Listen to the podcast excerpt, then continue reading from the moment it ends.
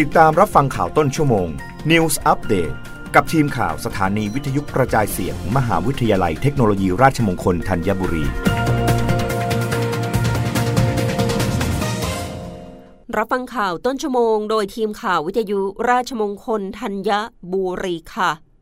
สำนักงงานประกันสังคม ร่วมกับโรงพยาบาลสถานประกอบการ ค้นหาความเสี่ยงโรคหลอดเลือดและหัวใจให้แก่ผู้ประกันตน นายบุญทรงทัพชัยยุทธเลขาธิการสำนักงงานประกันสังคมเปิดเผยว่าสำนักงงานประกันสังคม จะทำโครงการดูแลสุขภาพผู้ประกันตนเชิงรุก ในสถานประกอบการประจำปี 2566 เพื่อให้ผู้ประกันตนได้รับการตรวจสุขภาพ ค้นหาความเสี่ยงด้านสุขภาวะ และนำไปสู่การปรับเปลี่ยนพฤติกรรมป้องกันการเจ็บป่วย และศึกษาความเป็นไปได้ในการพัฒนาสิทธิประโยชน์ ด้านการส่งเสริมสุขภาพและป้องกันโรคเชิงรุก รวมถึงระบบด้านการจัดบริการและการป้องกันโรคสำนักงงานประกันสังคม ร่วมมือกับสถานประกอบการ และสถานพยาบาลในพื้นที่ เริ่มดำเนินโครงการเพื่อค้นหาความเสี่ยงหลอดเลือดและหัวใจ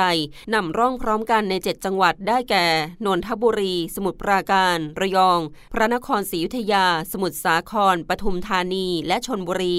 ทำให้ผู้ประกันตนในสถานประกอบการได้รับการตรวจสุขภาพ โดยใช้โมเดลเชิงรุก คือเน้นการค้นหาความเสี่ยงโรคหลอดเลือดและหัวใจ แบ่งกลุ่มตามความเสี่ยง เสี่ยงสูง ปานกลางและน้อย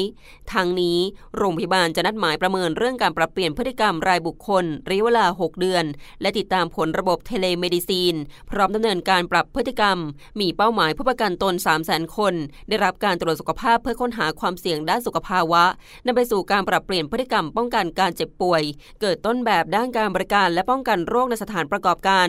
โดยสามารถลดค่าใช้จ่ายของผู้ประกันตนต่อหัวเฉลี่ยรายละ 910 บาท วงเงิน 187.50 ล้านบาท รับฟังข่าวครั้งต่อไปได้ในต้นชั่วโมงหน้า กับทีมข่าววิทยุราชมงคลธัญบุรีค่ะ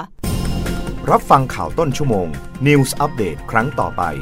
กับทีมข่าวสถานีวิทยุกระจายเสียง มหาวิทยาลัยเทคโนโลยีราชมงคลธัญบุรี